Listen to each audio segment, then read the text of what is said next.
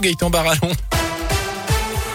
Bonjour Jérôme, bonjour à tous. Et à la une de l'actu, nouvelle journée éprouvante au procès de Nordal Lelandais, cinquième jour d'audience devant les assises de l'Isère avec l'autre affaire au programme aujourd'hui. Les images des agressions sexuelles sur ces deux petites cousines seront diffusées. Leurs parents viendront témoigner.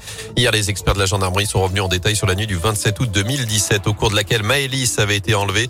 Elle pardon, les trajets de l'accusé, les données retrouvées dans son téléphone, tout a été raconté devant la cour. Des images de vidéosurveillance ont également été diffusées.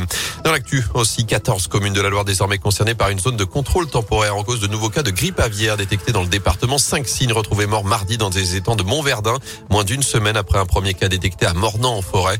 Deux communes supplémentaires sont désormais concernées par les restrictions Pralon et Sainte-Agathe-la-Boutresse.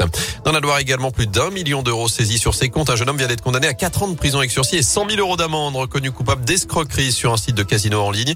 D'après le progrès, il avait créé de nombreux comptes avec de fausses identités et falsifié aussi des documents pour encaisser les gains.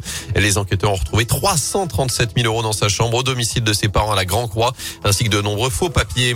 Une belle saisie également dans la région. 29 tonnes de cigarettes de contrebande interceptées dans la Drôme dans la nuit de mardi à mercredi. C'est un record. Ça représente 7% de toutes les saisies de tabac de contrefaçon réalisées l'an dernier. La marchandise a été découverte dans la remorque d'un poids lourd intercepté par les douaniers sur l'A7.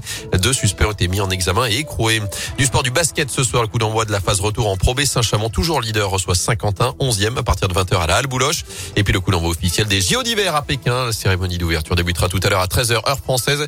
Des JO qui vont durer 15 jours. Les visent 15 médailles comme à Sochi en 2014 et Pyeongchang il y a 4 ans. Alors allez vous suivre les JO d'hiver. C'est notre question du jour sur radioscoop.com.